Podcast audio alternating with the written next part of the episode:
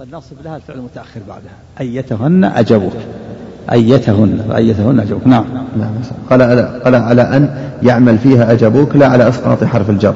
لا على؟ لا على إسقاط حرف الجر. إيه يعني بعضهم يقول منصوب خف التقدير فبأيتهن أجبوك. ف... فهي منصوبة على نزع الخافض قال بعضهم. والصواب أنها منصوبة بالفعل المتأخر. بعضهم قال منصوبة بنزع الخافض والتقدير فبأيتهن أجابوك. وحذفت الباء فصارت أيتهن. نعم.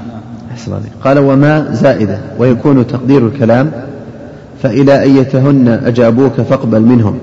كما تقول أجبتك إلى كذا أو في كذا. فيعدى إلى الثاني بحروف الجر. قلت فيكون في ناصب أيتهن وجهان ذكرهما الشارح. الأول منصوب على الاشتغال والثاني على نزع الخافض نعم. منصوب على نزع الاشتغال يعني أيتهن أجابوك أجابوك أيتهن أجابوك. أو على نزع الخافض فبأيتهن نعم. أحسن عليك. قوله ثم ادعهن ثم ادعهم إلى ثم ادعهم إلى الإسلام. كذا وقعت الرواية في جميع نسخ كتاب مسلم. ثم ادعهم بزيادة ثم والصواب إسقاطها كما روي في غير كتاب مسلم كمصنف أبي داود وكتاب الأموال لأبي عبيد لأن ذلك هو ابتداء تفسير الثلاث الخصال. قوله ثم ادعهم إلى التحول إلى دار المهاجرين يعني المدينة. وكان هذا في أول الأمر وقت وجوب الهجرة إلى المدينة على كل من دخل في الإسلام. إيه قوله؟ أحسن عليك. قوله, قوله ثم ادعهم إلى التحول إلى دار المهاجرين نعم. يعني المدينة. وكان وكان هذا في أول الأمر وقت وجوب الهجرة إلى المدينة على كل من دخل في الإسلام. وهذا هذا قبل فتح مكة يعني. قبل فتح مكة. قال لهم التحول إلى دار من دار الإسلام يجب الهجرة على كل من أسلم حتى يكثر سواد المسلمين. نصرة لله ولرسوله وبراءة من الشرك وبعدا من المشركين. حتى ينصر الله ورسوله وحتى يكثر سواد المسلمين. فلما فتحت مكة صارت صارت الهجرة ليست واجبة من مكة المدينة.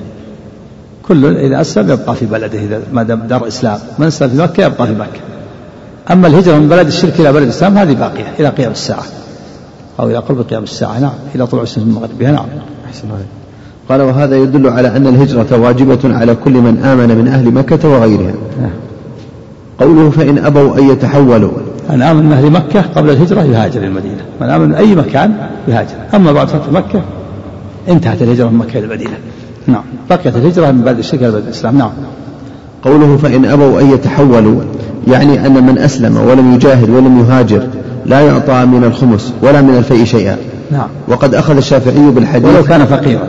توزع على فقراء المسلمين إلا العرب اللي ما هاجروا ما يعطون شيء. إلا إذا جاهدوا يعطون من الغنيمة. إذا شارك نعم. شاركوا في الجهاد يعطون. أربعة أخماس غنيمة نعم. أحسن قال وقد أخذ الشافعي بالحديث بالحديث في الأعراب فلم يعطي من الخمس آه، فلم يرى لهم من الفيء شيئا وأن لهم الصدقة المأخوذة من أغنيائهم فترد على فقرائهم.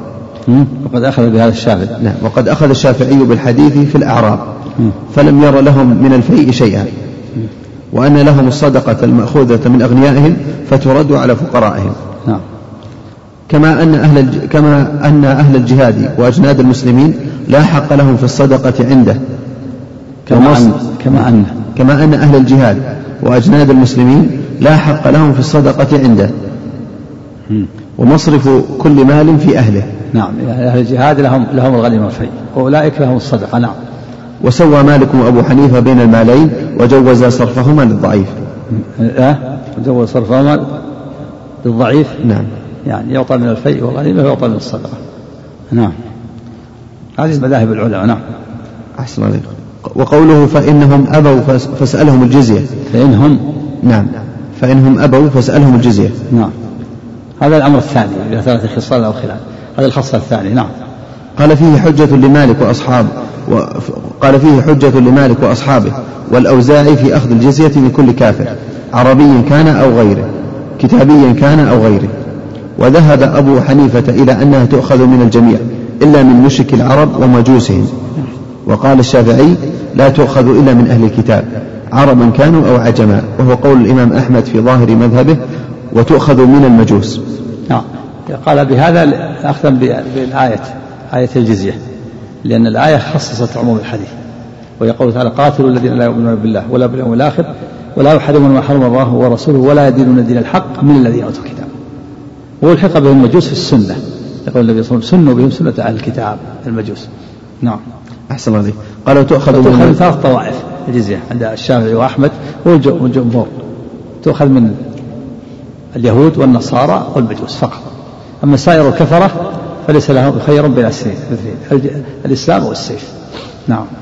الإسلام والقتال نعم. قال وتؤخذ من المجوس.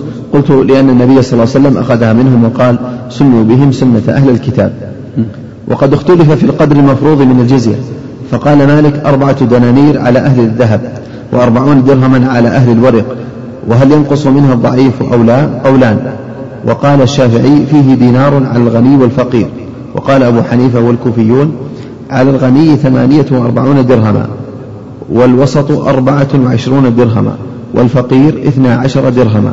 وهو قول أحمد بن حنبل. قال يحيى بن قال يحيى بن يوسف الصرصري الحنبلي الأقرب أن هذا يختلف باختلاف الأزمان والأمكنة. أربعين ما تسوي شيء الآن. أربعين؟ أربعين دينار. يدفع هذا السنة. أربعين أو أربعين درهم. ما تساوي شيء. لكن في ذلك الوقت في لها قيمة. أربعين تعادل يمكن أربعة آلاف. أو تعادل أربعين ألف. تعادل يمكن أربعة آلاف. المقصود الأقرب أنها يختلف باختلاف. تقدر تقدر بشيء يكون له تأثير عليه. ما يكون مثلا 40 يدفع 40 ريال ما, ما له قيمة الآن في هذا الزمن مثلا. في ولا سيما في بعض الأمثلة مجتمعنا. لكن تقدر بمقدار يؤثر عليهم إذا دفعوها يكون له تأثير عليهم يدعوهم إلى الإسلام. نعم. أحسن عليك. قال يحيى بن يوسف الصرصري الحنبلي وقاتل يهودا والنصارى وعصبة المجوس فإنهم, فإنهم سلموا الجزية اصطدي إيش؟ وقاتل. وقاتل يهودا والنصارى وعصبة المجوس فإنهم سلموا فإنهم عشان ما نعم. قال فإنهم سلموا الجزية اصطدي على الأدون اثني عشر درهما على على الأدون اثني عشر درهما افرضا وأربعة من بعد عشرين زيدي. أربعة وعشرين. أربعة وعشرين أربعة بعد عشرين زائد عشرين نعم. لأوسطهم حالا ومن كان موسرا ثمانية مع أربعين لتنقدي لتنقدي بالدال. إيه تنقده ينقده نقدة سلمها. ينقدها نعم. قال وتسقط عن وتسقط, وتسقط. عن صبيانهم ونسائهم. وش... مع الصبيان والنساء ما عليهم جزء نعم. وشيخ لهم فان وأعمى ومقعدي وذي الفقر والمجنون أو عبد مسلم ومن وجبت منهم عليه فيهتدي. نعم. هذا تسقط عنهم عد أعدهم. وتسقط عن إيش؟ قال وتسقط عن صبيانهم ونسائهم. الصبيان الصبي عليه جزية والمرأة ما عليه جزية نعم.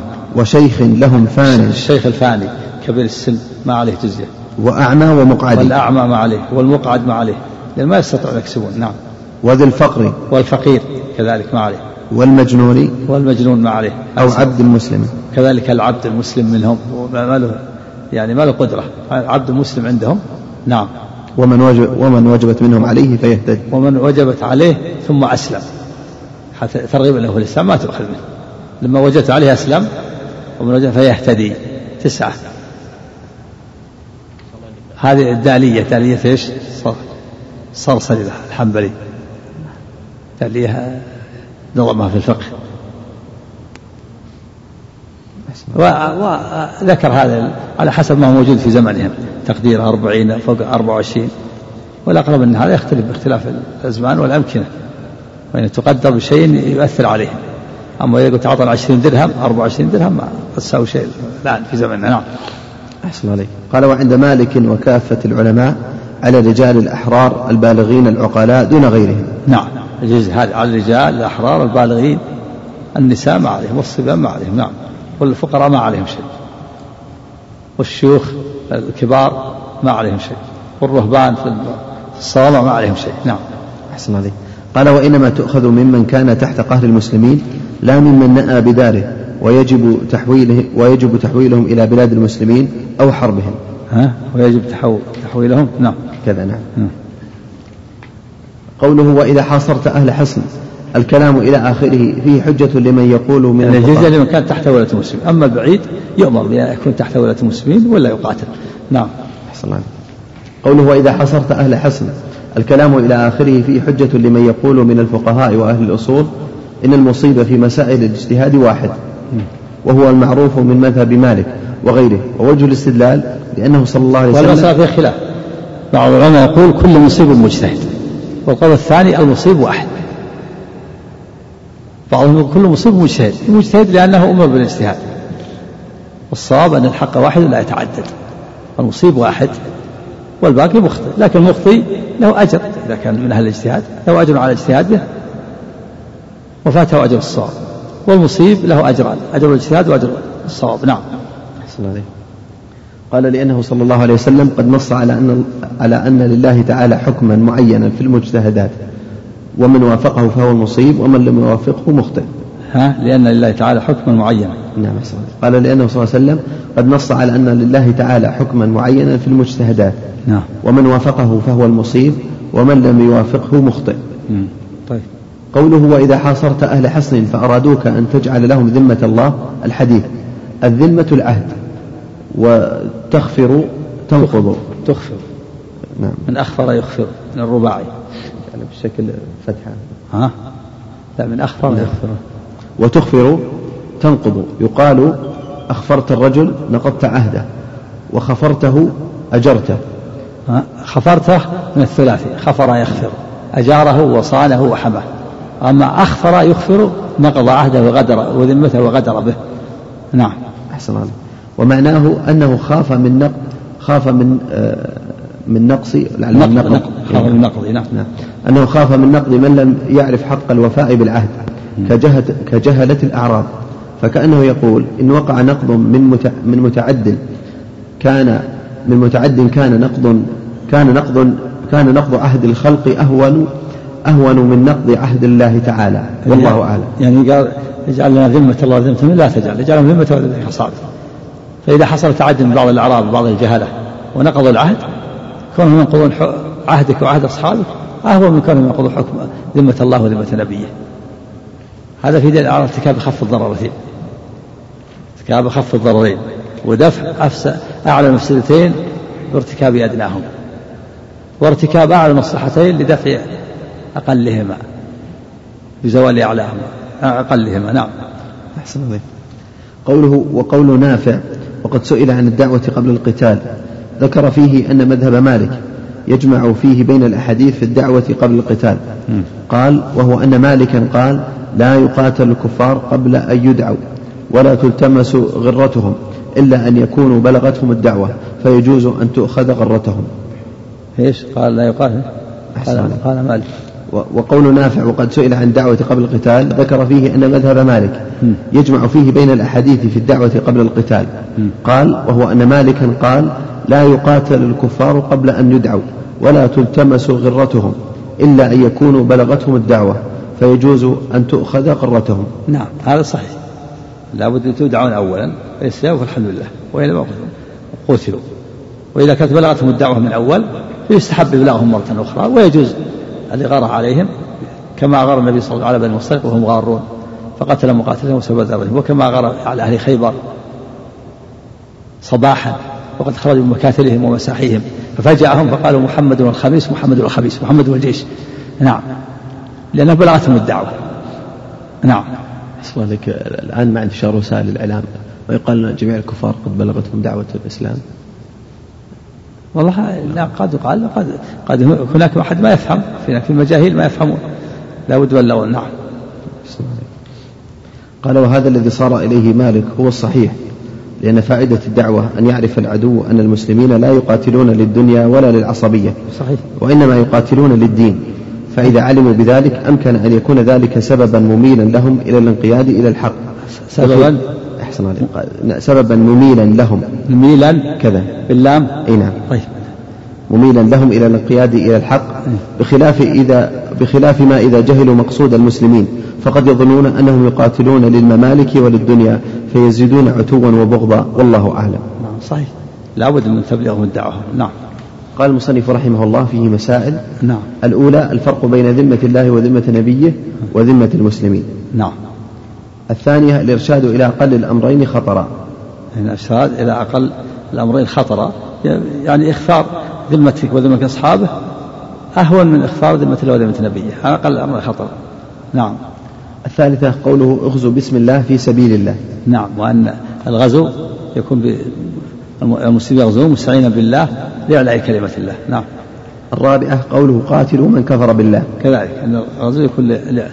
إن العلة في القتال لما هو الكفر. نعم العلة في قتالهم هو الكفر. نعم. الخامسة قوله استعن بالله وقاتلهم. نعم. استعن بالله يعني توكل على الله وقاتلهم. لإخراجهم من الظلمات إلى النور. نعم. السادسة الفرق بين حكم الله وحكم العلماء. نعم. وأن الحكم العلماء قد يصيب وقد يخطئ. نعم. السابعة في كون الصحابي يحكم عند الحاجة بحكم لا يدري أيوافق حكم الله أم لا. إيه، يقول فإنك لا تدري تصيب حكم الله أم لا. نعم. ثم قال المصنف رحمه الله تعالى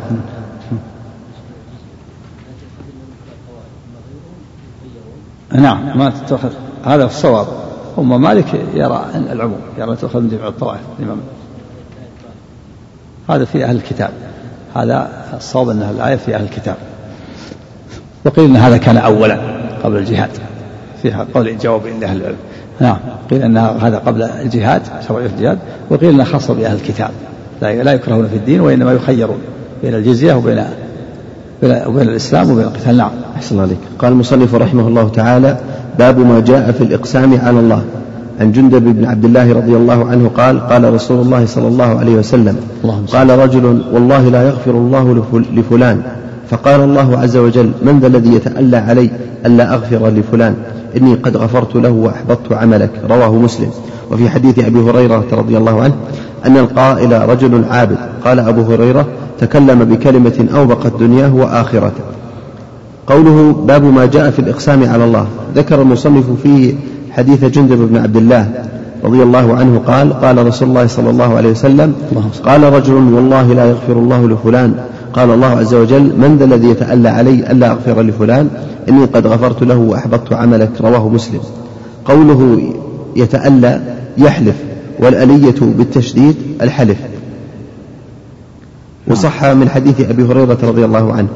قال البغوي في شرح السنة وساق بسنده إلى عكرمة بن عمار قال دخلت مسجد المدينة فناداني شيخ فقال يا يمامي تعالى وما أعرفه؟ قال لا تقولن لرجل والله لا يغفر الله لك أبدا ولا يدخلك الجنة. قلت ومن أنت يرحمك الله؟ قال أبو هريرة. قال ففعلت. قال فقلت إن, إن هذه كلمة يقولها أحدنا لبعض أهله إذا غضب أو لزوجته أو لخادمه. قال فإني سمعت رسول الله صلى الله عليه وسلم يقول إن رجلين كان في بني كان في بني إسرائيل متحابين. أحدهما مجتهد في العبادة والآخر في المتأخرين. نعم. متحابين نعم. قال أحدهما مجتهد في العبادة والآخر كأنه يقول كأنه يقول مذنب فجعل يقول أقصر عما أنت فيه. يعني جعل العابد يقول المذنب يأتيه أقصر عما يعني اترك الذنب أقصر عما أنت فيه ينصحه. نعم. قال فيقول خلني وربي حتى وجده يوما على ذنب استعظمه فقال أقصر فقال خلني وربي. أبعثت علي رقيبا فقال والله لا يغفر الله لك ولا يدخلك الجنة أبدا. وهذا من الغيرة الفاسدة. الغيرة الفاسدة بعض الناس يأمر بالمعروف وينهى عن المنكر ثم يشتم المأمور به. غيرة أو يأخذ ماله وهو لا يستحق. هذا من الغيرة الفاسدة. هذا غضب وجد على ذنب فحملته الغيرة على أن يتألى على الله ويقول والله لا أغفر الله لك ولا أدخل الجنة. هذه غيرة فاسدة. ينبغي أن ينبغي أن يقف الإنسان عند حده. الغيرة المحمودة تأمر بالمعروف وتنهى عن المنكر تدعو له باللين والرفق. أما أن تدعو على تتحجر وتقول والله لا أغفر الله لك ولا أدخلك الجنة هذه غيرة فاسدة أو يضربه يضربه يعني تحمل الغيرة على ضربه ولا يستحق الضرب. أو يأخذ ماله بغير حق. كل هذا من الغيرة فاسدة نعم. أحسن عليك. قال فبعث الله إليهما ملكا فقبض أرواح أرواحهما فاجتمع عنده فقال المذنب ادخل الجنة برحمتي. وقال الآخر أتستطيع أن تحضر على عبدي رحمتي؟ قال لا يا رب. قال اذهبوا به إلى النار. صلى الله العافية قال أبو هريرة والذي نفسي بيده لتكلم بكلمة أوبقت دنياه وآخرته. صلى الله العافية ويقول والله لا أغفر الله لك ولا أدخل الجنة. هذه الكلمة أذهبت دنياه وآخرته يكون يتحجر على الله وأساء الظن بالله. نعم. ومنع رحمة الله. نعم. قال ورواه أبو داود في سننه وهذا لفظه عن أبي هريرة رضي الله عنه قال سمعت رسول الله صلى الله عليه وسلم يقول كان رجلان في بني إسرائيل متواخيين فكان أحدهما يذنب. هذا ولفظ عند أبي داود نعم. نعم. هذا لفظ ولفظه؟ نعم. قال ورواه أبو داود في سننه وهذا لفظه. عند أبي هريرة رضي الله عنه قال سمعت رسول الله صلى الله عليه وسلم يقول كان رجلان في بني إسرائيل متواخيين فكان أحدهما يذنب والآخر مجتهد في العبادة. فكان لا يزال مجتهد يرى الآخر فكان لا يزال مجتهد يرى الآخر على الذنب فيقول أقصر فوجده يوم فوجده يوما على ذنب فقال له أقصر فقال خلني وربي أبعثت علي رقيبا فقال والله لا يغفر الله والله لا يغفر الله لك أو لا يدخلك الجنة فقبض أرواحهما فاجتمعا عند رب العالمين فقال لهذا المجتهد أكنت بي عالما أو كنت على ما في يدي قادرا؟ وقال المذنب اذهب فادخل الجنة برحمتي. وقال الآخر اذهبوا به إلى النار إلى آخره. قوله في حديث أبي هريرة أن القائل رجل عابد. يشير إلى قوله في هذا الحديث أحدهما مجتهد في العبادة. وفي هذه الأحاديث بيان خطر اللسان وذلك يفيد التحرز من الكلام كما في حديث معاذ. قلت يا رسول الله وإنا لمؤاخذون بما نتكلم به؟ قال ثكلتك أمك يا معاذ وهل يكب الناس في النار على وجوههم أو قال على مناخرهم؟ إلا حصائد ألسنتهم والله أعلم. قال المصنف رحمه الله فيه مسائل. الأولى التحذير من التألي على الله. الثانية كون النار أقرب إلى كون النار أقرب إلى أحدنا من شراك نعله. نعم. تكلم كلمة ثم مات فدخل النار. نعم. الثالثة أن الجنة مثل ذلك. كذلك. يموت يختم له بخاتمة حسنة على التوحيد ثم ينقل إلى الجنة. نعم. الرابعة فيه شاهد لقوله إن الرجل يتكلم بالكلمة إلى آخره. يعني لا يلقي بالا يغوي بها في النار أبعد ما بين المشرق والمغرب. مثل الكلمة التي قالها هذا الرجل العابد والله لا يغفر الله لفلان قال والله لا يغفر الله لك ولا تدخل الجنة. نعم. الخامسة أن الرجل قد يغفر له بسبب بسبب هو من أكره الأمور إليه. نعم. ف فالمذنب غفر له بسبب هو من أكره الأمور بسبب دعوة هذاك دعوته له ويكره أنه يدعو يقول اترك الذنب يكره لكن غفر له بسبب هو من أكره الأمور إليه. كان سببا في المغفرة له نعم. باب لا يستشفع بالله على خبرك شوف كلام الشيخ محمد نعم. ها؟ إيه قال حديث حسن أخرجه أحمد داود كلاهما عن عكرمة بن عمار عن ضمضم بن جوس عن أبي هريرة رضي الله عنه ها عن ضمضم بن جوس عن من؟ عن أبي هريرة رضي الله عنه مرفوعا إيه. في القول السديد ها؟ قول السديد تخريج؟ إيه. من المخرج؟ إيه. شو يقول في ضعف؟ اسناده حسن اخرجه احمد بن داود كلاهما عن عكرمه بن عمار ضمضم بن جوس عن أبي هريرة رضي الله عنه مرفوعا. وفي عكرمة بن عمار صدوق يغلط آه تعال تعال لا عشان مكبر تقرأ. عشان تقرأ الآن بعدها الان قال في القول السديد. الله قال هذا غير تخريج آه، تيسير العزيز الحبيب. اي نعم. يقول عفى الله عنك إسناده حسن. أخرجه أحمد أبو داود كلاهما عن عكرمة بن عمار عن ضمضم بن جوس عن أبي هريرة رضي الله عنه مرفوعا. وفي عكرمة بن عمار صدوق يغلط كما في التقريب فالحديث حسن. والحديث السابق في الباب الذي قبل هذا يا شيخ. في الحديث عفى الله عنك يقول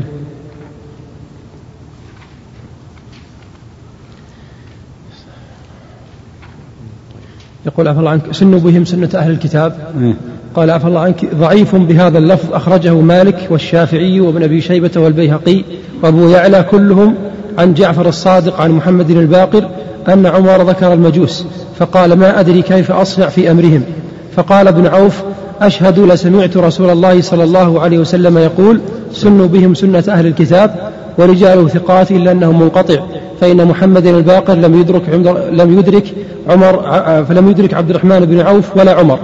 وهو صحيح بلفظ آخر أخرجه البخاري وأبو داود والترمذي والدارمي وابن الجارود وأحمد والشافعي والبيهقي كلهم عن بجالة بفتح الباء بن عبده قال لم يكن عمر أخذ الجزية من المجوس حتى شهد عبد الرحمن بن عوف أن رسول الله صلى الله عليه وسلم أخذها من مجوس هجر.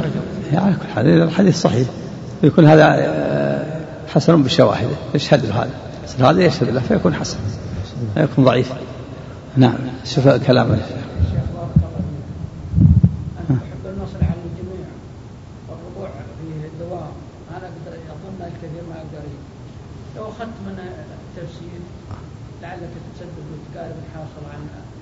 على كل حال أسبوع واحد. أقول أسبوع واحد ويسجل إن شاء الله. الدرس يسجل إن شاء الله. والكتاب الحوا انه ينتهي الأخوان. التسجيل وغيرهم. سهل الحمد لله. أقول اللي يجده موجود الشروح موجودة الآن والشريط موجود. نعم. نعم. عليك ها؟ الله أعلم. نعم نعم. أحسن عليك قوله ولا تمثلوا قال الشيخ رحمه الله قال الشيخ محمد رحمه الله في شرح كتاب التوحيد القول المفيد. قال التمثيل التشويه بقطع بعض الأعضاء كالأنف واللسان وغيرهما وذلك عند أسرهم وذلك أنه لا حاجة إليه لأنه انتقام في غير محله. واختلف العلماء فيما لو كانوا يفعلون بنا ذلك. فقيل لا يمثل بهم للعموم والنبي صلى الله عليه وسلم لم يستثن شيئا. ولأننا إذا مثلنا بواحد منهم فقد يكون لا يرضى بما فعله قومه. فقد يكون؟ فقد يكون يعني الممثل به. لا يرضى بما فعل قومه فكيف نمثل به؟ وقيل نمثل بهم كما مثلوا بنا لأن هذا العموم مقابل بعموم آخر وهو قوله تعالى فمن اعتدى عليكم فاعتدوا عليه بمثل ما اعتدى عليكم. وإذا لم نمثل بهم مع أنه يمثلون بنا فقد يفسر هذا بأنه ضعف. وإذا مثلنا بهم في هذه الحال عرفوا أن عندنا قوة ولم يعودوا للتمثيل بنا ثانية والظاهر القول الثاني. القول الثاني. اللي هو جواز التمثيل. والله الأقرب الأقرب المنع مطلقة عم لأن جاء ما يدل على أن من من اعتدى عليك لا تعتدي عليه. قال العلماء من من اعتدى عليك وضربك وكذا فلا يعني تضربه وتقابله بمثل حتى قالوا كذا من فعل الفاحشة بشخص فلا يقابل يفعل الفاحشة به. المقصود أن الأقرب العموم تمثلوا هذا هم فعلوا هذا والكفار غير هذا يعمل يعملون أعمال كثيرة لا. مثل فإذا كان الكفار أن يعتدوا على المسلمين ويؤذونهم هل معنى ذلك أن نعتدي ونؤذيهم؟ هل معنى ذلك إذا مسكنا أسرة مثل ما فعلوا في العراق الآن فعلوا كذا أنه نعمل مثل ما عملوا؟ تخلع ثيابه ويفعل مثل ما فعلوا؟ لا. المسلمين يتنزهون عن هذا نعم نعم. سم سم سم سم نعم سم خلاص. في شيء جديد فيها على كلامه أحبط عملك. إيه. قال إحباط العمل. قال وجه إحباط الله عمله على سبيل العموم حسب فهمنا والعلم عند الله أن هذا الرجل كان يتعبد الله وفي نفسه إعجاب بعمله وإدلال بما عمل على الله كأنه يمن على الله بعمله وحينئذ يفتقد ركنا عظيما من أركان العبادة. لأن العبادة مبنية على الذل والخضوع فلا بد أن تكون عبدا لله عز وجل بما تعبدك به وبما بلغك من كلامه. وكثير من الذين يتعبدون الله بما تعبدهم به قد لا يتعبدون بوحيه. قد قد لا يتعبدون بوحيه. قد يصعب عليهم أن يرجعوا عن رأيهم إذا تبين لهم الخطأ من كتاب الله وسنة رسوله ويحرفون النصوص من أجله. والواجب أن تكون لله عبدا حتى فيما بلغك من وحي بحيث تخضع له خضعانا كاملا حتى تحقق العبودية. وفيه احتمال معنى أحبطت عملك أي عملك الذي كنت تفخر به على هذا الرجل وهذا أهون لأن العمل إذا حصلت فيه إساءة بطل وحده دون غيره. ونظير هذا مما يحتمل العموم والخصوص قوله صلى الله عليه وسلم في حديث بهز بن حكيم عن أبيه عن جده في من منع الزكاة فإن أخذوها وشطر ماله عزمة من عزمات ربنا. وذكر الحديث. بسم الله الرحمن الرحيم. الحمد لله رب العالمين وصلى الله وسلم وبارك على نبينا محمد وعلى آله وصحبه أجمعين. قال الشيخ الإمام محمد بن عبد الوهاب رحمه الله تعالى في كتاب التوحيد باب لا يستشفع بالله على خلقه. على أحد؟ لا, لا يستشفع بالله على أحد من خلقه. قول قال عن جبير بن عن جبير بن مطعم رضي الله عنه قال جاء عربي إلى إلى النبي صلى الله عليه وسلم فقال يا رسول الله نهكت الأنفس وجاء العيال وهلكت الأموال. فاستسق لنا ربك فإنا نستشفع بالله عليك وبك على الله. فقال النبي صلى الله عليه وسلم سبحان الله سبحان الله. فما زال يسبح حتى عرف ذلك في وجوه أصحابه. فقال النبي صلى الله عليه وسلم ويحك أتدري ما الله؟ شأن الله أعظم من ذلك. إنه لا يستشفع بالله على أحد. إن شاء الله. نعم. نعم. رواه أبو داود. وذكر الحديث. وذكر, وذكر الحديث رواه أبو داود. باب ثم قال رحمه الله باب ثم قال رحمه الله باب باب سد باب ما جاء في حماية النبي باب ما جاء في حماية النبي صلى الله عليه وسلم جناب التوحيد حمى التوحيد. حمى التوحيد وسد الشرك. وسده طرق الشرك. وسد طرق الشرك. قال عن عبد الله بن الشخير رضي الله عنه كنت في وفد بني عامر انطلقت في وفد انطلقت في وفد بني عامر إلى رسول الله صلى الله عليه وسلم فقلنا يا سيدنا وقلنا فقلنا أنت سيدنا؟ فقال السيد الله تبارك وتعالى قلنا وأفضلنا فضلا وأعظمنا طولا فقال قولوا بقولكم أو بعض قولكم ولا يستهوينكم الشيطان ولا يستجرينكم الشيطان. رواه أبو داود بسند حسن. جيد. بسند جيد. وعن أنس رضي الله عنه قال جاء أن ناسا. أن ناسا أن ناسا قالوا يا رسول أن ناسا جاءوا النبي صلى الله عليه وسلم فقالوا ناسا قالوا يا رسول الله. أن ناسا قالوا يا رسول الله أنت سيد فقالوا يا رسول يا سيدنا ويا سيدنا وابن سيدنا وخيرنا وابن خيرنا. ويا خيرنا وابن ويا خيرنا وابن خيرنا.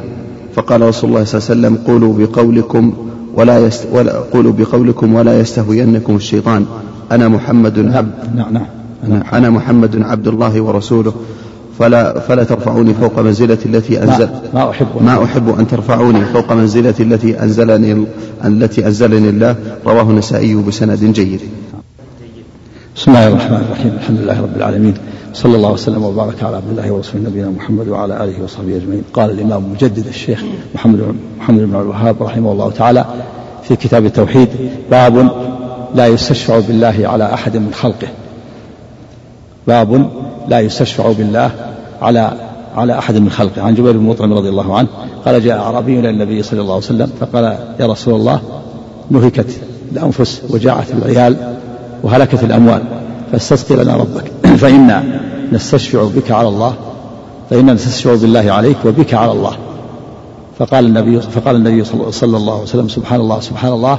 فما زال يسبح حتى عرف ذلك في وجوه أصحابه. ثم قال ويحك أتدري ما الله؟ إن شأن الله أعظم من ذلك. إنه لا يستشفى بالله على أحد. وذكر الحديث. رواه أبو داود.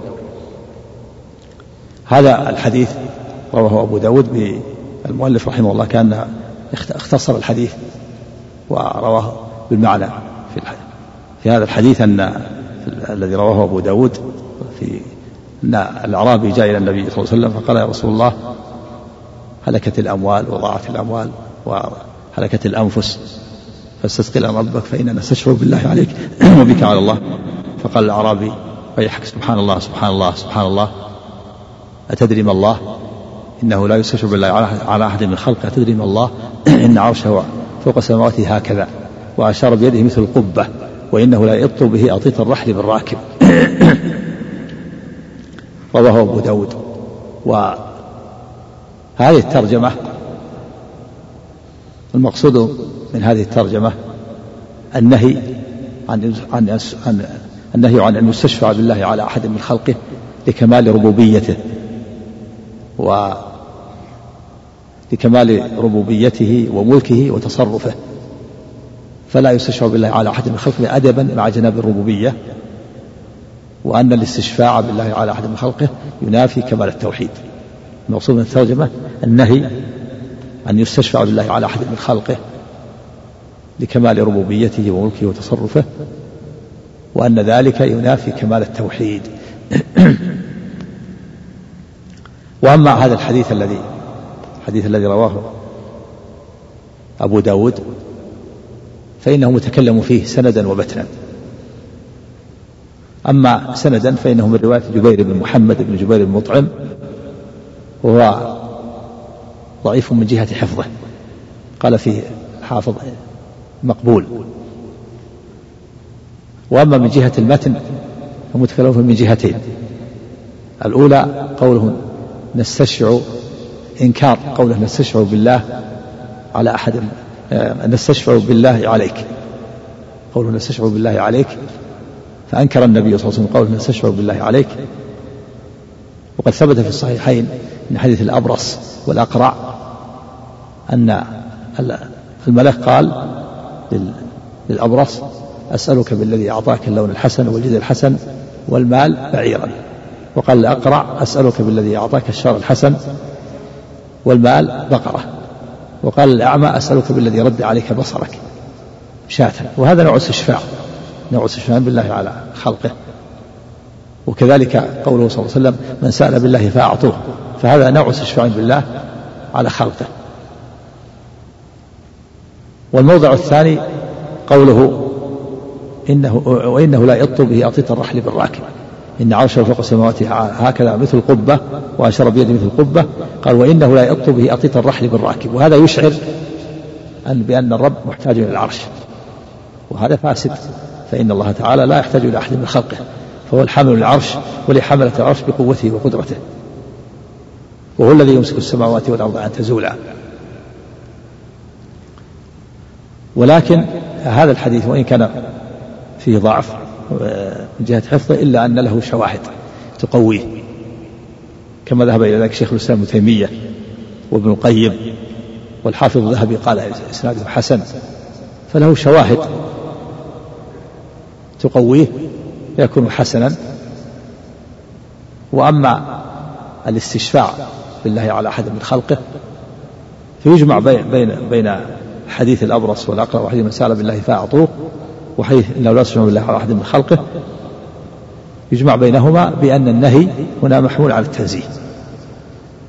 وبأن سؤال الأبرص والأقرع ومن سأل بالله فأعطوه محمول على الجواز. كما هو كما هي القاعدة أنه إذا أنه إذا جاء النهي و وجاء الجواز فإن فإن الجواز إذا جاء النهي وجاء الإباحة فإن الإباحة تحمل على الجواز والنهي يحمل على التنزيه. فيكون الاستشفاع بالله على أحد من خلقه جائز ولكن ولكن الأفضل تركه. فيحمل النهي على التنزيه.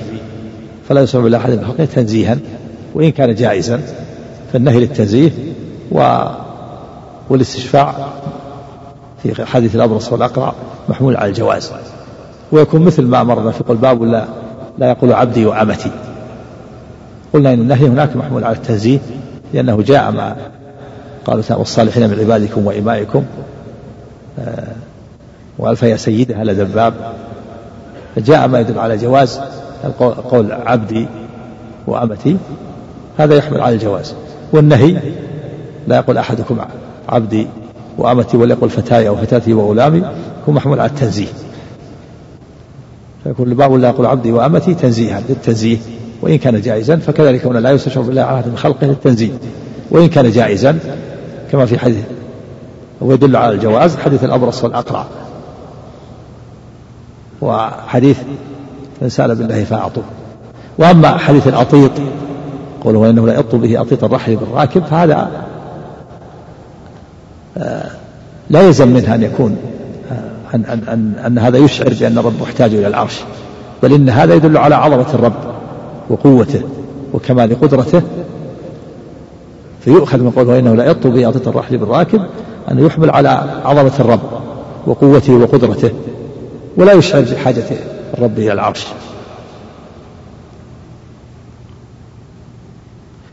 بل إن شيخ الإسلام ابن تيمية رحمه الله ذكر في بيان تلبيس الجهمية في حملة في حمل العرش. حملة العرش. ذكر معنى حملة العرش قولان لأهل العلم. القول الأول أن حملة العرش يحملون العرش ولا يحملون الله. والقول الثاني أنهم يحملون العرش ويحملون من فوقه لأن الله أقدرهم على ذلك. ذكر هذا ذكر قولان لأهل العلم في هذا وأنه القول الأول أن حملة العرش يحمل العرش. فقط. والقول الثاني أنه يحمل العرش ومن فوقه لأن الله أقدرهم على ذلك. وعلى هذا فيكون الأطيط لا لا يشعر بحاجة الرب إلى العرش وإنما يدل على عظمة الرب وقوته وقدرته. والعلماء اختلفوا في في هذا الحديث منهم من حسنه ومنهم من ضعفه من العلماء من حسنه الشيخ الإسلام ابن تيمية وابن القيم والذهبي وجماعة ومنهم من ضعفه. ومن حسن فقد حسن بشواهد الشواهد كثيرة أدلة العلو كثيرة لا حصر لها. ويحمل الأطيط على على على معنى يليق بالرب وهو أنه يدل على عظمة الرب وقوته وقدرته ولا يدل على حاجة حاجة ولا يشعر بحاجة الرب العرش. وبهذا تكون هذه الترجمة. تسلم هذه الترجمة ويكون الاستشفاع بالله على أحد من خلقه منهي عنه تنزيه أدبا مع جناب الربوبية. فالأولى ألا يستشفع الإنسان بالله على خلقه. وإن استشفع فلا حرج فهو جائز بحديث الأبرص والأقرع. أسألك بالذي أعطاك كذا وكذا فإنه نوع استشفاع بالله على خلقه. من سأل بالله فأعطوه. والباب الثاني باب ما جاء في حماية المصطفى صلى الله عليه وسلم حمى التوحيد. وسده طرق الشرك. المقصود من هذه الترجمة حماية النبي صلى الله عليه وسلم حمى التوحيد عما يشوبه من الأقوال والأعمال التي تتضمن نفي التوحيد ونقضه أو نفي كماله. المقصود من هذه الترجمة حماية النبي صلى الله عليه وسلم حمى التوحيد عما يشبه من الأقوال والأعمال التي تتضمن نقل التوحيد ونفيه أو نفي كماله الواجب. والفرق بين هذه الترجمة والترجمة السابقة وهي باب ما جاء في حماية المصطفى صلى الله عليه وسلم جناب التوحيد وسده كل طريق يوصل إلى الشرك. ما الفرق بينهما؟ الترجمة السابقة باب ما جاء في حماية المصطفى صلى الله عليه وسلم جناب التوحيد وسده كل طريق يوصل إلى الشرك. وهذه الترجمة باب ما جاء في حماية المصطفى صلى الله عليه وسلم حماية التوحيد وسده طرق الشرك. هل هذا تكرار؟ ليس تكرارا. ذكر الشراح والعلماء أن الفرق بينهما من جهتين. أو من وجهين. أو يفرق بينهما بأحد وجهين. الوجه الأول أن الترجمة السابقة باب ما جاء في حماية المصطفى صلى الله عليه وسلم جناب التوحيد. أن أن النبي صلى الله عليه وسلم حمى جناب التوحيد والجناب هو الجانب وهو ما يكون داخلا في الشيء. فيكون النبي صلى الله عليه وسلم حمى جناب التوحيد عما يكون داخلا فيه من الأقوال والأعمال. وأما هذه الترجمة فهي باب ما جاء في حماية المصطفى حمى التوحيد. وحماه هو ما يحوم حوله وليس داخلا فيه. فيكون النبي صلى الله عليه وسلم حمى حمى التوحيد عما عما لم يكن داخلا فيه. عما يحوم حوله ولم يكن داخلا فيه من الأقوال والأعمال. وتكون هذه الترجمة أبلغ من الترجمة السابقة. لأن الترجمة السابقة حماية المصطفى صلى الله عليه وسلم جناب التوحيد عما يكون داخلا فيه من الأقوال والأعمال. لأن الجانب هو الجانب والجانب ما يكون داخلا في الشيء وهذه الترجمة حماية المصطفى صلى الله عليه وسلم حمى التوحيد ما لم يكن داخلا فيه ما يحوم حوله. فيكون النبي حمى حمى التوحيد عما يشبه من الأقوال والأعمال مما لم يكن داخلا فيه. فتكون هذه الترجمة أبلغ من الترجمة السابقة. هذا أحد الوجهين. الوجه الثاني أو آه، نعم الوجه الثاني أو القول الثاني في الفرق بين الترجمتين أن الترجمة الأولى وهي حماية المصطفى صلى الله عليه وسلم جناب التوحيد خاصة بالأفعال. وهذه الترجمة حماية النبي حماية التوحيد خاصة بالأقوال. فتكون الترجمة السابقة باب ما جاء في حماية المصطفى صلى الله عليه وسلم جناب التوحيد عما يشوبه من الأفعال. ك كالبناء على القبور و ودعاء ودعاء الميت والعكوف عند القبور واتخاذ القبور أعيادا والبناء عليها وغير ذلك من من الأعمال. وهذه الترجمة حماية المصطفى وسلم التوحيد تكون حماه عما يشبه من الأقوال.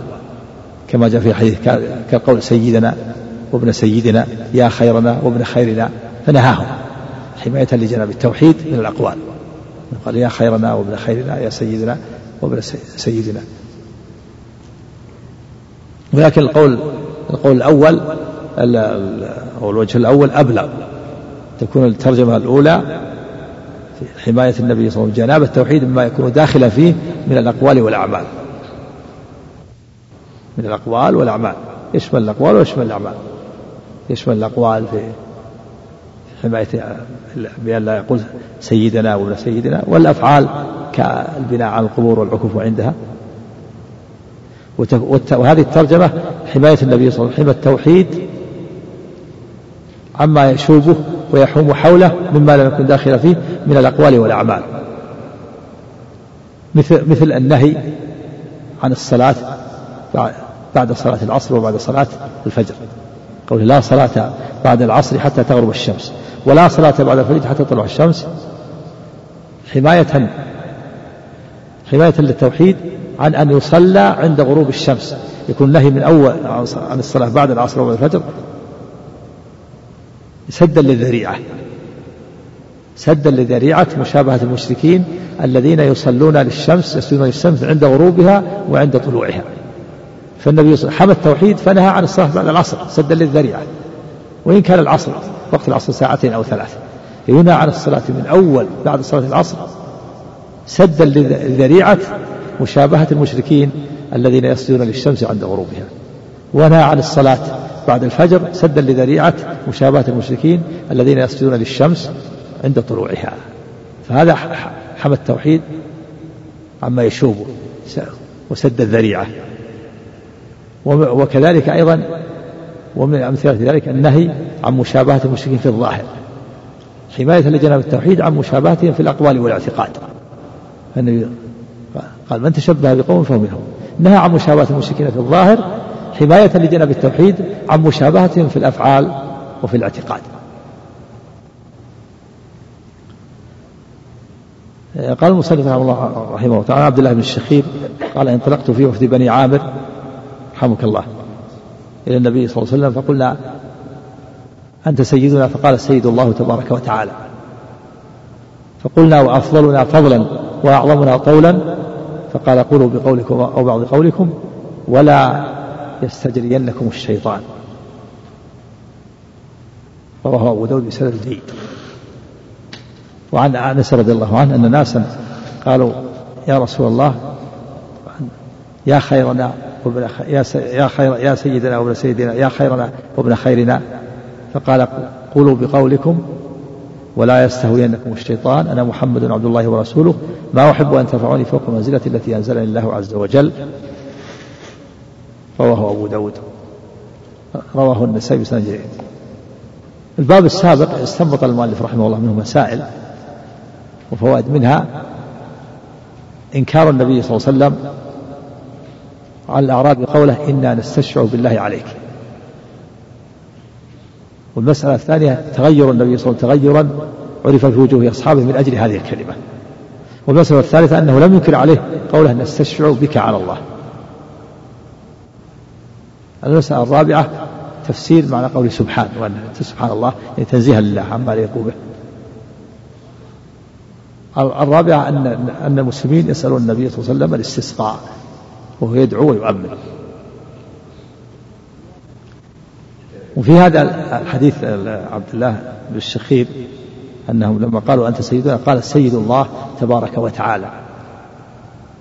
النبي صلى الله عليه وسلم نهاهم عن أن يقولوا أنت سيدنا وإن كان هو السيد عليه الصلاة والسلام لكن سدا للغلو منعا للغلو سدا لذريعة الغلو. وكراهة أن يواجهوه بالمدح. فإن كراهة أن يواجهوه بالمدح خشية أن يفضي بهم إلى الغلو. كره أن يواجهوه بالمدح. وإن كان هو السيد عليه الصلاة والسلام هو سيد الناس. قال عليه الصلاة والسلام في الحديث الصحيح أنا سيد ولد آدم ولا فخر. ولكنه لما قالوا أنت سيدنا قال السيد الله تبارك وتعالى كره أن يواجهوه بالمدح حتى لا يفضي بهم إلى الغلو.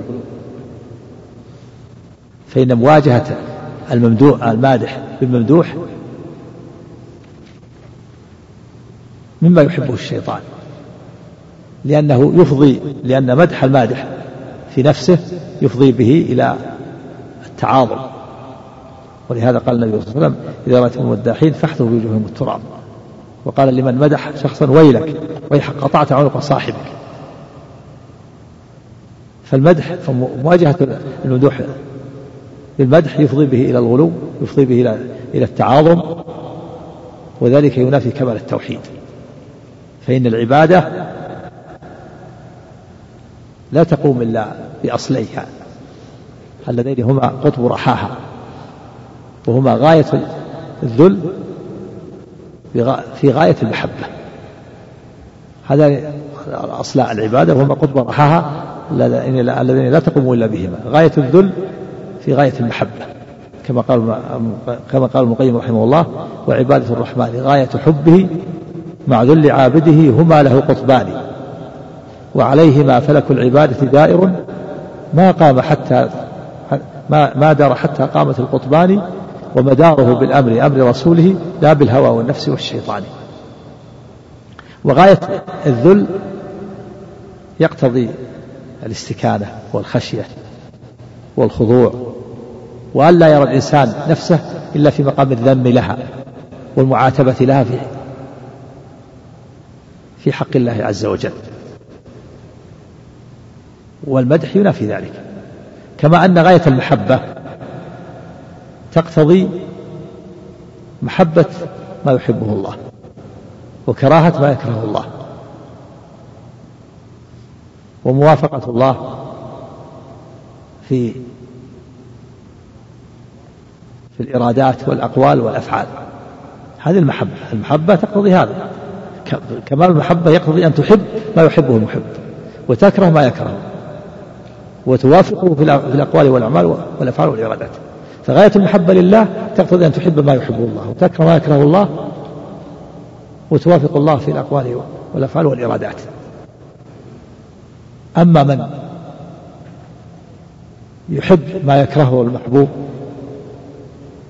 أما إذا كان الإنسان يكره ما يحبه المحبوب ويحب ما يكرهه فإن هذا فإنه ليس صادقا في دعوة المحبة. إذا كان يحب ما يكرهه المحب ويكره ما يحب فيكون منافيا لمحبة المحب ويكون ليس صادقا في محبته. كما قال الشاعر تعصي الإله وتزعم حبه هذا لعمري في القياس بديع. لو كنت صادقا لأطعته. إن المحب لما يحب مطيع. تعصي الإله وتزعم حبه. هذا لعمري في القياس بديع. لو كنت صادقا لأطعته. إن المحب لما يحب مطيع.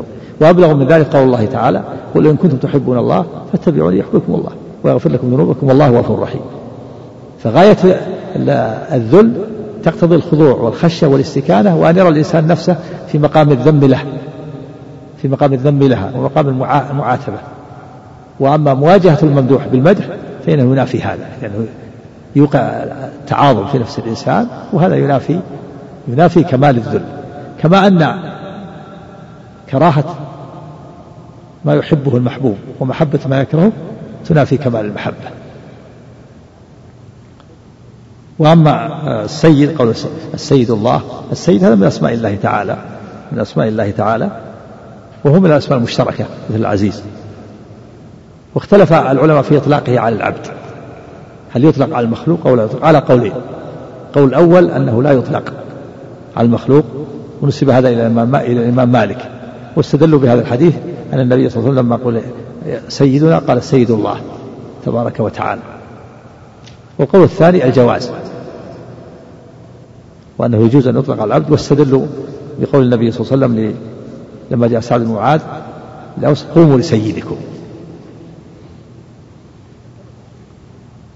وقد ثبت عن ابن عباس رضي الله عنهما أنه قال في قول الله تعالى قل أغير الله يبغي ربا؟ قال إلها وسيدا. وكذلك في تفسير الصمد الله الصمد قال السيد الذي كمل سؤدده الذي كمل في أنواع السؤدد. هو من أسماء الله. ولكن والنبي صلى الله عليه وسلم نهى عن مواجهته به. والصواب كما قال الشرف الصواب التفصيل في هذا المسألة. الصواب التفصيل. وأنه يجوز إطلاق السيد على رئيس القوم وفقيههم ونبيهم. يقال له سيد. يطلق على النبي ويطلق على الفقيه وعلى الرئيس. ولكن لا ولا يطلق على كل أحد. ولا يواجه به الإنسان مواجهة. ولكن إذا وجه الإنسان به مواجهة أو أطلق على كل أحد يكون مكروه كراهة التنزيه يكون كراهة التنزيه سدا للذريعة. لأن لأنه ورد في بعض النصوص إطلاق السيد على بعض المخلوقين. فيكون هذا دال على الجواز والنهي محمول على التنزيه. يطلق على يطلق على الرئيس. رئيس القبيلة والفقيه ولا ولا يطلق على كل أحد لكن لا يواجه به. ما يقال أنت سيدنا. فإن وجه به فهو مكروه كراهة التنزيه. سدا لذريعة الغلو. اختلف العلماء في قول أنت سيدنا. فقيل إن هذا إن, إن النبي صلى الله عليه وسلم نهاهم عن ذلك سدا لذريعة الغلو. وقيل إن هذا كان أولا قبل أن يوحى إليه أنه سيد. والصواب الأول أنه نهاهم سدا لذريعة الغلو وإلا فهو جائز. ويكون بهذا تجتمع الأدلة فيكون إطلاق السيد جائز ولكن الأولى ألا يواجه به ولا يطلق على كل أحد. أما إذا قيل بدليل النبي صلى الله عليه وسلم قال للحسن إن ابني هذا سيد. وقال للأنصار قوموا لسيدكم. ويقول من سيد بني فلان. هذا إذا لم يواجه به الشخص فلا حرج في ذلك. إذا لم يواجه به الشخص. فإذا قال سيد فلان سيد القبيلة الفلانية وفلان سيد بني كذا. لكن إذا وجه به الشخص وقال أنت السيد أو أنت سيدنا فهذا تركه أولى التنزيه منهي عنه تنزيه؟ سدا لذريعة الغلو وإن كان جائزا لما ورد في بعض النصوص من إطلاقه على بعض المخلوقين.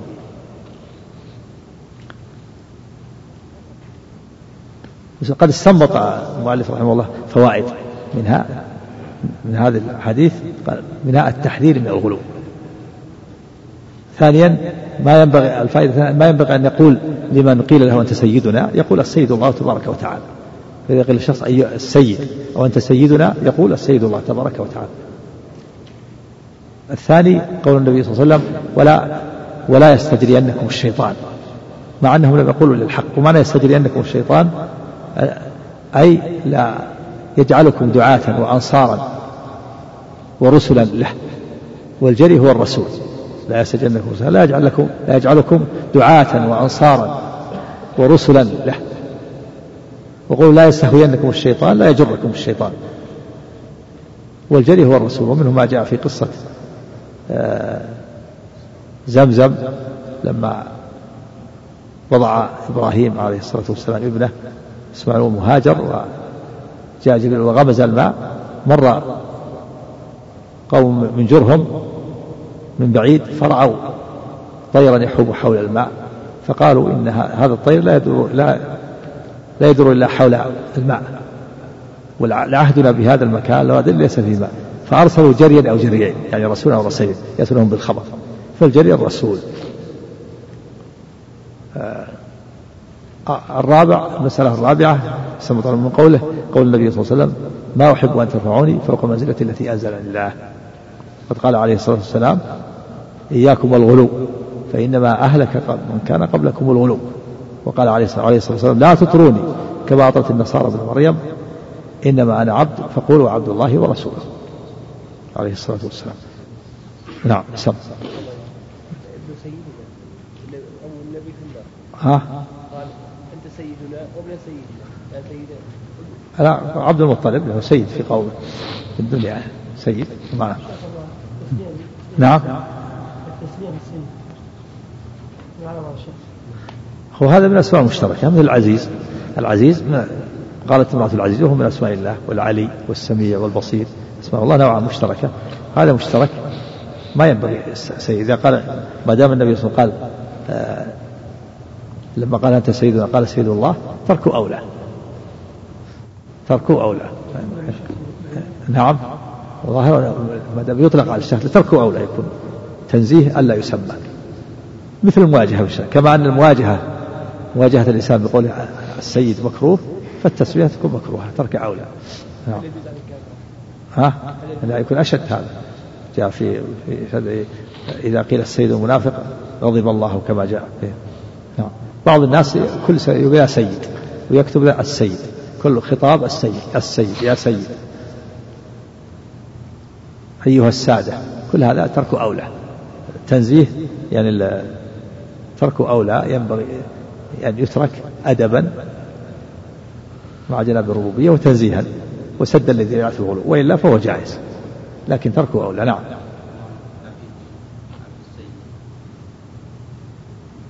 ما إذا ثبت أنه أسماء الله ما في معنى. مثل عبد العزيز وعبد الرحيم وعبد نعم. صلى الله عليكم ونفع بعلمكم. قال الحمد لله والصلاة والسلام على رسول الله وعلى آله وصحبه أجمعين. قال الشيخ عبد الرحمن بن حسن رحمه الله تعالى في فتح المجيد لشرح كتاب التوحيد. قال المصنف رحمه الله تعالى باب لا يستشفع بالله على خلقه. عن جبير بن مطعم رضي الله عنه قال جاء أعرابي إلى النبي صلى الله عليه وسلم فقال يا رسول الله نهكت الأنفس وجاع العيال وهلكت الأموال فاستسق لنا ربك فإنا نستشفع بالله عليك وبك على الله. فقال النبي صلى الله عليه وسلم سبحان الله سبحان الله فما زال يسبح. حتى عرف ذلك في وجوه أصحابه. ثم قال ويحك أتدري ما الله؟ إن شأن الله أعظم من ذلك إنه لا يستشفع بالله على أحد. وذكر الحديث رواه أبو داود. قوله باب لا, باب لا يستشفع بالله على خلقه. وذكر الحديث وسياق أبو وسياق أبي داود في سننه.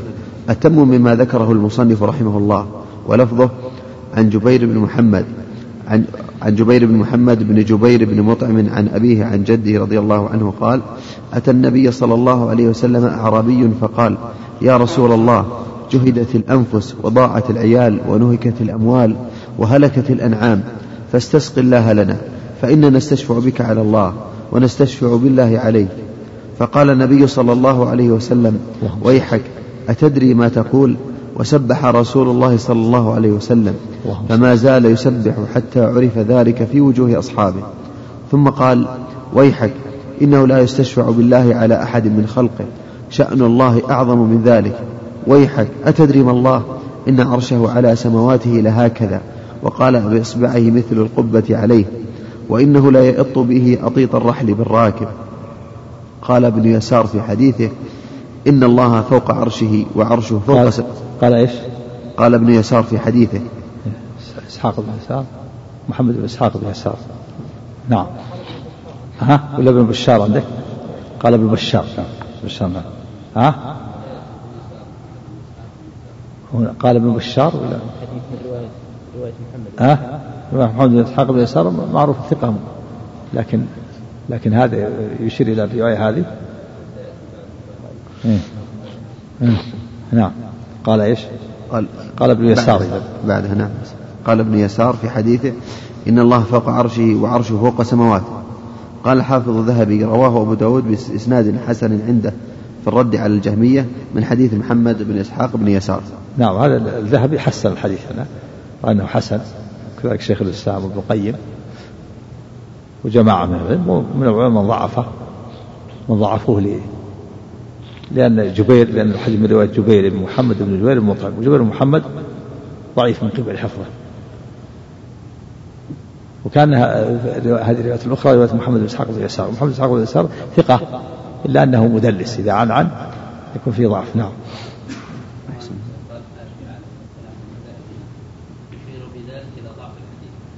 ها؟ أي مدلس. لكن ثقة. إذا إذا لم يصرح بالسماع فهو وإذا صرح بالسماع زال المحذور. ظاهر أنه ما صرح بالسماع نعم فيكون فيكون الحديث كان من رواية جبير بن محمد المطعم من رواية محمد بن إسحاق بن يسار. يقول في رواية إيش؟ وقال في رواية محمد بن إسحاق. نعم ابن يسار. إيش يقول؟ قال ابن بش... قال ابن يسار. نعم قال ابن يسار في حديثه. ظاهره أن أن الحديث روي من طريق محمد بن إسحاق ومن طريق جبير بن محمد بن نعم. إيه, إيه عند ابن لأنه سكت عنه الشارح ما شاء إلى هذا. لأن أبو داود رحمه الله قال ما سكت عنه فهو حسن. هو قال هذا مقدمته قال سكت عنه فهو حسن عنده على قاعدته. نعم. نعم. أحسن الله عليك. لكن ما يقصد ما يكون هذه فقط زيادة. يعني يقول زيادة ابن إسحاق إن الله فوق عرشه وعرشه فوق سماواته إيه؟ هذا اللفظ. فإذا زاد يكون رواية أخرى تكون رواية محمد إسحاق نعم. قال قوله ويحك إنه لا يستشفع بالله على أحد من خلقه. فإنه تعالى رب كل شيء ومليكه والخير كله بيده. لا مانع لما أعطى ولا معطي لما منع ولا راد لما قضى وما كان الله ليعجزه من شيء في السماوات ولا في الأرض. إنه كان عليما قديرا. إنما أمره إذا أراد شيئا أن يقول له كن فيكون. والخلق ما في أيديهم ملكه يتصرف فيه كيف يشاء. وهو الذي يشفع الشافع إليه. ولهذا أنكر على الأعرابي قوله هذا. وسبح الله كثيرا وعظمه لأن هذا القول لا يليق بالخالق سبحانه وبحمده. إن شأن الله أعظم من ذلك. وفي هذا الحديث إثبات علو الله على خلقه وأن عرشه فوق سماواته. وفيه تفسير الاستواء ابن عساكر. ابن عساكر في أظن في تاريخ دمشق ضعف الحديث هذا. أو أنه ألف رسالة مخطوطة معناها التغليط والأغاليط والتغليط في إبطال حديث الأطيط بهذا قريب من هذا. التغليط والأغاليط أو التغليط والأغاليط في إبطال حديث الأطيط ما أدري هل طبعت أو ما طبعت الرسالة هذه. تبحث عنها. تغليط والأغاليط في إبطال حديث الأطيط لكن شيخ الإسلام رحمه الله يرد عليه يرد على ابن دمشق إذا رد بعض الأحاديث قال إنه إخباري. إن ابن عساكر أخباري يعني من أهل الأخبار من أهل التاريخ فلا يعتمد على على قوله. الشيخ الإسلام رد عليه في بعض المواضع قال إن دمشق إن إنه إنه إخباري. يعني أهل الأخبار يتساهلون مؤرخين. نعم. فلا يعتمد على تضعيفه ولا على نعم. صلى الله عليه قال وفيه تفسير الاستواء بالعلو. تبحثون عن الرسالة كانت موجودة هذه أو طبعات تغليط ولا غليط في إبطال حديث الأطيب. ابن عساكر نعم. أحسن نعم. قال وفيه تفسير الاستواء بالعلو كما فسره الصحابة والتابعون والأئمة خلافا للمعطلة من الجهمية والمعتزلة ومن أخذ عنهم كالأشاعرة ونحوهم ممن ألحد في أسماء الله وصفاته وصرفها عن المعنى الذي وضعت له ودلت عليه من إثبات صفات الله تعالى التي دلت على كماله جل وعلا كما عليه السلف الصالح والأئمة ومن تبعهم ممن تمسك بالسنة. فإنهم أثبتوا ما أثبته الله لنفسه وأثبته له رسوله صلى الله عليه وسلم من صفات كماله على ما يليق بجلاله وعظمته إثباتا بلا تمثيل وتنزيها بلا تعطيل. قال العلامة ابن القيم رحمه الله في مفتاح دار السعادة بعد كلام سبق فيما يعرف العبد بنفسه وبربه ومن عجائب مخلوقاته قال بعد ذلك والثاني أن يتجاوز هذا إلى النظر بالبصيرة الباطنة فتفتح له أبواب السماء فيجول في أقطارها وملكوتها وبين ملائكتها ثم يفتح له باب بعد باب حتى ينتهي به سير القلب إلى عرش الرحمن فينظر سعته وعظمته وجلاله ومجده ورفعته يرى السماوات السبع والأراضين السبع بالنسبة إليه كحلقة ملقاة بأرض فلا ويرى الملائكة حافين من حول العرش لهم زجل بالتسبيح والتحميد لهم زجل لهم زجل. نعم. لهم زجل بالتسبيح والتحميد والتقديس والتكبير. والأمر ينزل, والأمر ينزل من فوقه بتدبير الممالك والجنود التي لا يعلمها إلا ربها ومليكها. فينزل الأمر بإحياء قوم وإماتة آخرين وإعزاز قوم وإذلال آخرين وإنشاء ملك وسلب ملك وتحويل نعمة من محل إلى محل وقضاء الحاجات على اختلافها وتباينها وكثرتها من جبر كسير وإغناء فقير وشفاء مريض وتفريج كرب ومغفرة ذنب وكشف ضر ونصر مظلوم وهداية حيران وتعليم جاهل ورد آبق وأمان خائف وإجارة مستجير ومدد لضعيف وإغاثة لملهوف وإعانة لعاجز وانتقام من ظالم وكف لعدوان. فهي مراسيم فهي مراسيم دائرة بين العدل والفضل والحكمة والرحمة تنفذ في أقطار العوالم.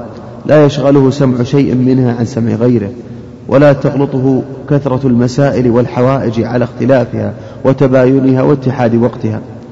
ولا تبرم بإلحاح الملحين ولا تنقص ذرة من خزائنه.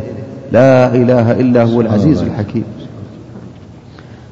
فحينئذ يقوم القلب بين يدي الرحمن مطرقا لهيبته خاشعا لعظمته عان لعزته. فيسجد بين يدي الملك الحق المبين سجدة لا يرفع رأسه منها إلى يوم المزيد. فهذا سفر القلب وهو في وطنه وداره ومحل ملكه. وهذا من أعظم آيات الله وعجائب صنعه. فيا له من سفر ما أبركه وأروحه. يعني و... الذل الذل والخضوع والاستكانة المستمرة نعم. أحسن فيا له من سفر ما أبركه وأروحه وأعظم ثمرته وربح وربحه وأجل منفعته وأحسن عاقبته. سفر هو حياة الأرواح ومفتاح السعادة وغنيمة العقول والألباب. لا كالسفر الذي هو قطعة من العذاب.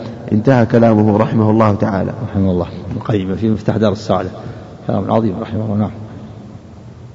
أحسن عليك قال وأما الاستشفاع بالرسول صلى الله عليه وسلم في حياته فالمراد به استجلاب دعائه وليس خاصا به صلى الله عليه وسلم بل كل حي صالح يرجى أن يستجاب, أن يستجاب له فلا بأس أن يطلب منه أن يدعو للسائل بالمطالب الخاصة أو العامة. نعم. هذا استشفاء بدعاء الحي الحاضر سواء الرسول ولا غيره. عليه الصلاة والسلام. الحي الحاضر يستشفى بدعائه بمعنى أنه يدعو ومن حوله يؤمن. كما كما كان الصحابة يأتون النبي صلى الله عليه وسلم يسألون الاستسقاء وجاء الأعرابي وهو يخطب فدعا وأمن الناس فسقوا. وكما استسقى الناس آه، في زمن عمر استسقى بالعباس كما استسقى معاوية بيزيد بن الأجرش فمطروا. الحي الحاضر. يؤمن وكما استسقى جاء استشفع الأعمى الذي جاء النبي صلى الله عليه وسلم. قال ادعو الله أن يرد إلي بصري. قال ائت الميضة وتوضأ. وقل لهم إني أسألك وأتوجهك بنبيك نبي الرحمة. في أن تقضى حاجتي في هذه اللهم شفع فيها نبيك. هذا دعاء الحي الحاضر لا بأس به. والاستشفاع أو بمعنى التوسل توسل ثلاثة أنواع. النوع الأول استشفاع وتوسل بالميت بأن يطلبه المدد ويدعوه يطلب من قضاء الحاجات وتفيد الكرامات هذا شرك بالله. الثاني توسل بذاته وجاهه وحرمته وحقه هذا بدعة. يوصلك بحرمة فلان بذات فلان. الثالث استشفاء بدعائه وهو حي حاضر وهذا جائز. توسل واستشفاع شركي وتوسل واستشفاع بدعي وتوسل واستشفاع شرعي. فالشركي أن يتوسل بدعاء الميت بأن يدعو الميت من دون الله أو يذبح له أو ينظر له أو ينذر له. هذا شرك. الثاني أن يتوسل بجاهه وحرمته وذاته. هذا بدعة وحقه. الثالث أن يتوسل بدعاء الحي الحاضر. وهو يؤمن هذا جائز شرعا. نعم.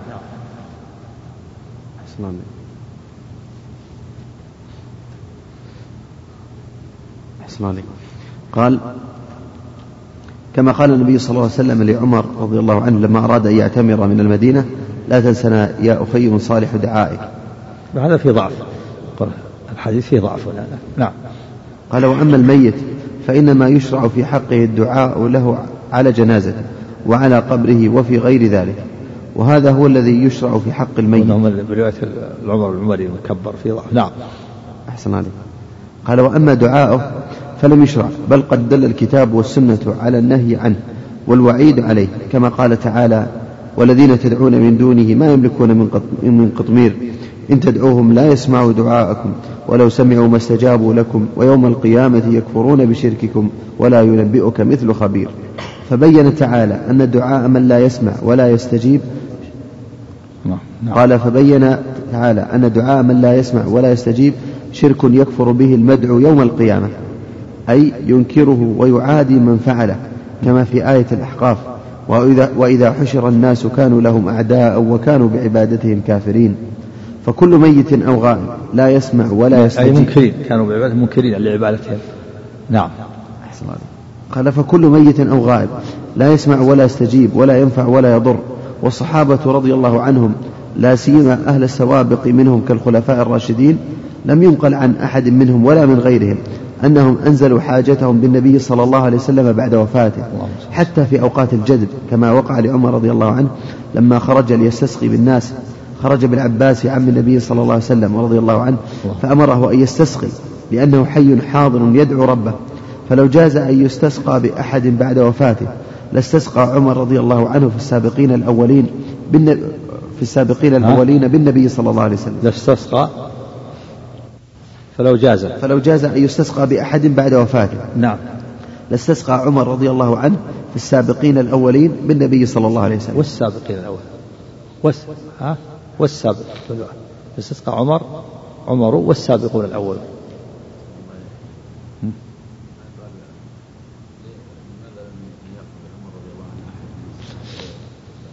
لأنه من آل بيت النبي صلى الله عليه وسلم. اللهم إنا قال اللهم إنا كنا إذا أجدبنا نتوسل إليك, نتوسل إليك بنبينا فتسقينا وإنا نتوسل إليك بعم نبينا. قم يا عباس فادعو الله.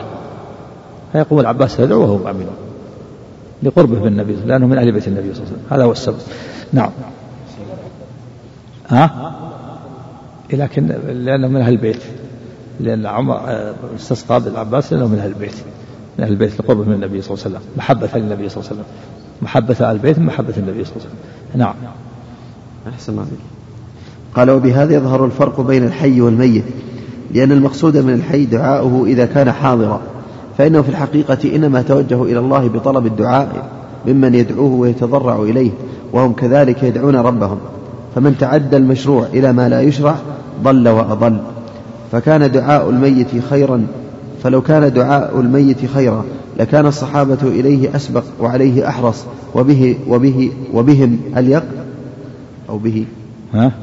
قال ولو كان وبهم نعم. أليق. نعم. قال وبهم أليق وبحقه أعلم وأقوم. فمن تمسك نعم بحقه أقوم وأعلم. أقوم. نعم بالميم. وإيش؟ أعلم وأقوم. نعم. قال فمن تمسك بكتاب الله نجا. ومن تركه واعتمد على عقله هلك وبالله التوفيق. ها؟ طلب الدعاء منه ما يجوز الصواب إنه الصواب إنه شرك لا يطع الميت مطلقا. كيف يطلب منه؟ يدعو وهو رفعت. ما يسمع. نعم. قال المصنف رحمه الله الأقرب إنه شرك. نعم. فيه مسائل. الأولى إنكاره على من قال نستشفع بالله عليك. نعم. الثانية تغيره تغيرا عرف في وجوه أصحابه من هذه الكلمة. نعم. الثالثة أنه لم ينكر عليه قوله نستشفع بك على الله. نعم. لأنه توسل بدعائه بدعاء الحي. نعم. أحسن عليك قال الرابعة التنبيه على تفسير سبحان الله. يعني تنزيه لله عما عما لا يقوم بجلاله وعظمته. نعم. الخامسة أن المسلمين يسألونه الاستسقاء. نعم. لأنه يدعو وهم يؤمنون. نعم. نعم. وقال المصنف رحمه الله تعالى باب ما جاء في حماية المصطفى صلى الله عليه وسلم حمى التوحيد وسده طرق الشرك. عن عبد الله بن الشخير رضي الله عنه قال انطلقت في وفد بني عامر إلى رسول الله صلى الله عليه وسلم فقلنا أنت سيدنا؟ فقال السيد الله تبارك وتعالى قلنا وأفضلنا فضلا وأعظمنا طولا فقال قولوا بقولكم أو بعض قولكم ولا يستجرينكم الشيطان. أفضلنا فضلا وأعظمنا طولا طولا بفتح الطاء يعني الكرم والجود. أما بضم الطال طول ضد القصر. ضد القصر. الطول بضم الطاء ضد القصر. والطول بفتح التاء الكرم والجود. أفضل فضلا وأعظمنا طولا يعني كرما وجودا. ولا تقال طولا لأن قرأت طولا صارت ضد القصر. نعم. أحسن عليك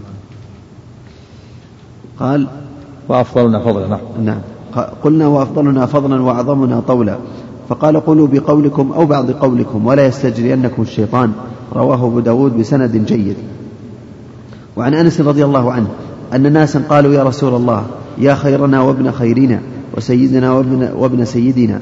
فقال يا أيها الناس قولوا بقولكم ولا يستهوينكم الشيطان.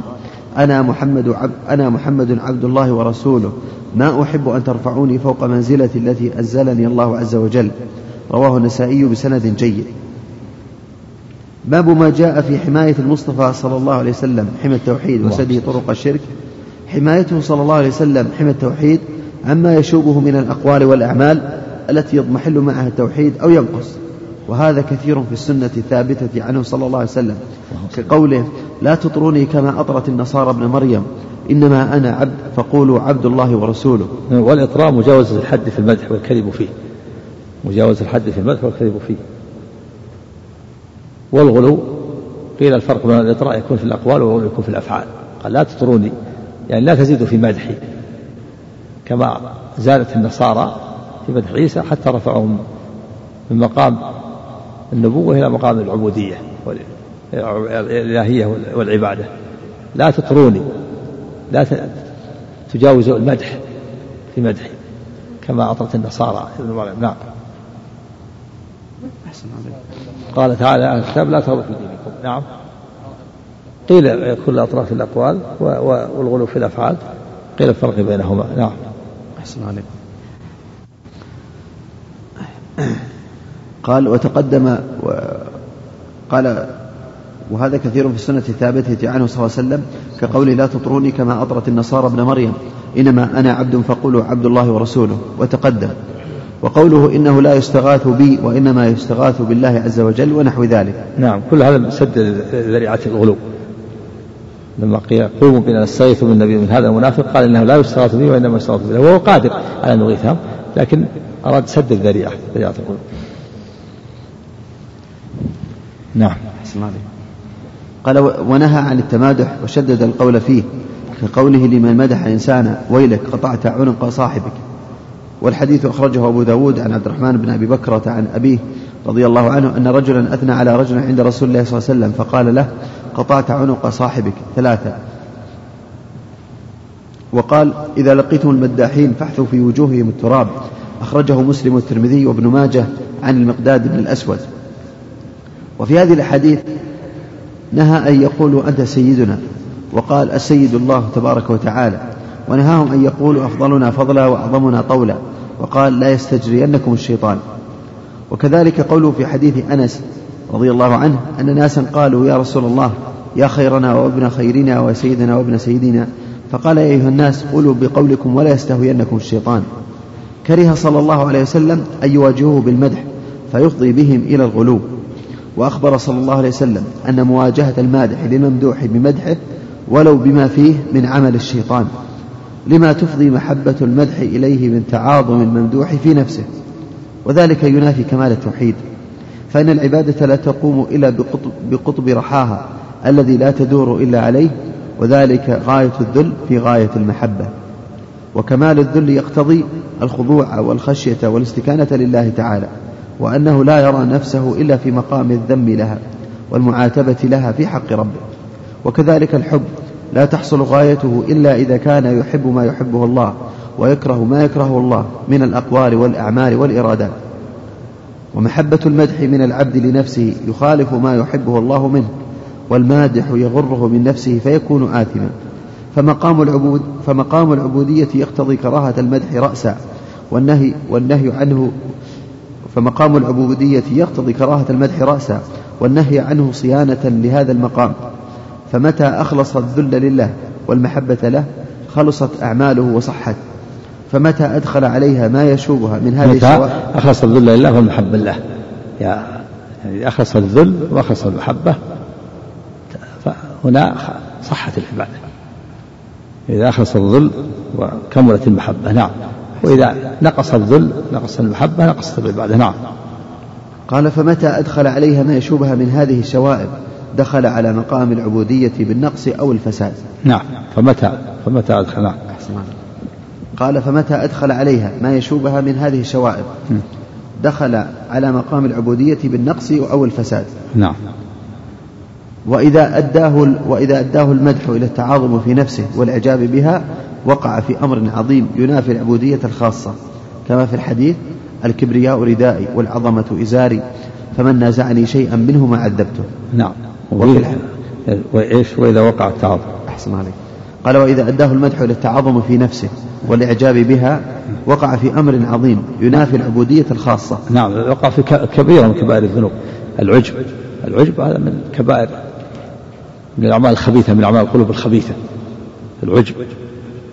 والتعاظم وازدراء الناس واحتقارهم كل هذه من كبائر الذنوب العظيمة. من القلوب لها أعمال خبيثة من العجب والتعاظم والكبرياء والازدراء. كما أن لها أعمال عظيمة المحبة والتوكل والصدق والرغبة والرهبة.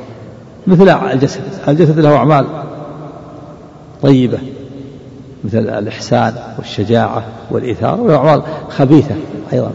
مثل العدوان والظلم وهكذا. القلوب لها أعمال طيبة وأعمال خبيثة لها أعمال عظيمة ولها كبائر والأبدان كذلك. والحديث هذا حديث قدسي. يقول يقول الله رب عز وجل العظمة إزاري والكبرياء ردائي فمن نازعني واحدا منهما عذبته. العظمة إزاري والكبرياء ردائي والعظمة والكبرياء وصفان من وصف الله عز وجل. يليق ينقال بالله. العظمة والكبرياء. أحدهما أخص من الآخر. العظمة إزاري والكبرياء ردائي العظمة أخص صفات لا تتفاوت. نعم.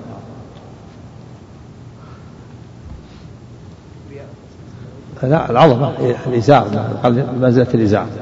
والكبرياء بمنزلة الرداء. نعم. أحسن الله عليكم. قالوا في الحديث لا يدخل الجنة من كان في قلبه مثقال ذرة من كبر. وهذه الآفة قد تكون محبة المدح وهذه الآفة قد تكون محبة المدح سببا لها. نعم. هذه الآفة هي محبة المدح قد تفضي إلى العظمة والكبرياء. هي. فينبغي سد سد الذريعة.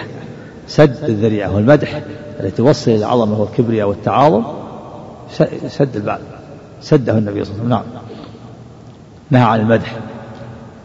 قال مواجهة الممدوح بالمادح قال ويحك للمادح قطعت عنق صاحبك. قال إذا رأيتم المداحين فاحذوا في وجوههم التراب. نعم. قررتم في شرح العبودية السلام عليكم أن الكبرياء يقتضي خاصية على العظمة بمنزلة الرداء من الإزار. إيه. قررتم في شرح العبودية السلام عليكم. إيش يعني الكبرياء أعظم؟ نعم كان الكبرياء. يظهر لأنه جعل العظم بمنزلة الإزار والكبرياء بمنزلة الرداء. على كل على كل حال هما وصفان وصفان يليق بالله جلاله وعظمته. نعم. فلا ينازع الله في هذا ولا في هذا. لا, لا تجوز الإنسان أن يعظم نفسه ولا يجوز الإنسان أن يتكبر. نعم. أحسن عليك.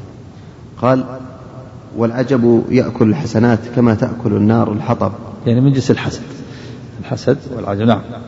وأما المادح فقد يفضي به المدح إلى أن ينزل الممدوح منزلة لا يستحقها كما يوجد, كما يوجد كثيرا في أشعارهم من الغلو الذي نهى عنه الرسول صلى الله عليه وسلم وحذر أمته أن يقع منهم. فقد وقع الكثير منه حتى صرحوا فيه بالشرك في الربوبية والإلهية والملك. مثل قول البوصيري في حينما غلب النبي صلى الله عليه وسلم في قول يا أكرم الخلق ما لي من ألوذ به يا أكرم الخلق ما لي من ألوذ به سواك عند حلول الحادث العالم انظر إلى الغلو. صار يلوذ بالرسول ولا يلوذ بالله. عند حلول الحادث العمم الحادث الذي يعم الناس. هو يوم القيامة يوم القيامة. والأهوال الشديدة إذا عمت الأهوال الناس يقول ما لي أحد يلوذ به إلا أنت يا رسول الله. نسي ربه أعوذ بالله. نسي ربه. يا أكرم الخلق ما لي من أعوذ بسواك عند حلول الحادث العظيم. ثم قال بالثاني إن لم تكن في معادي آخذا بيدي فضلا وإلا فقل يا زلة القدم. لا حول يعني إن لم تأخذ بيدي وإلا فإني هالك. نسي ربه وقال فإن من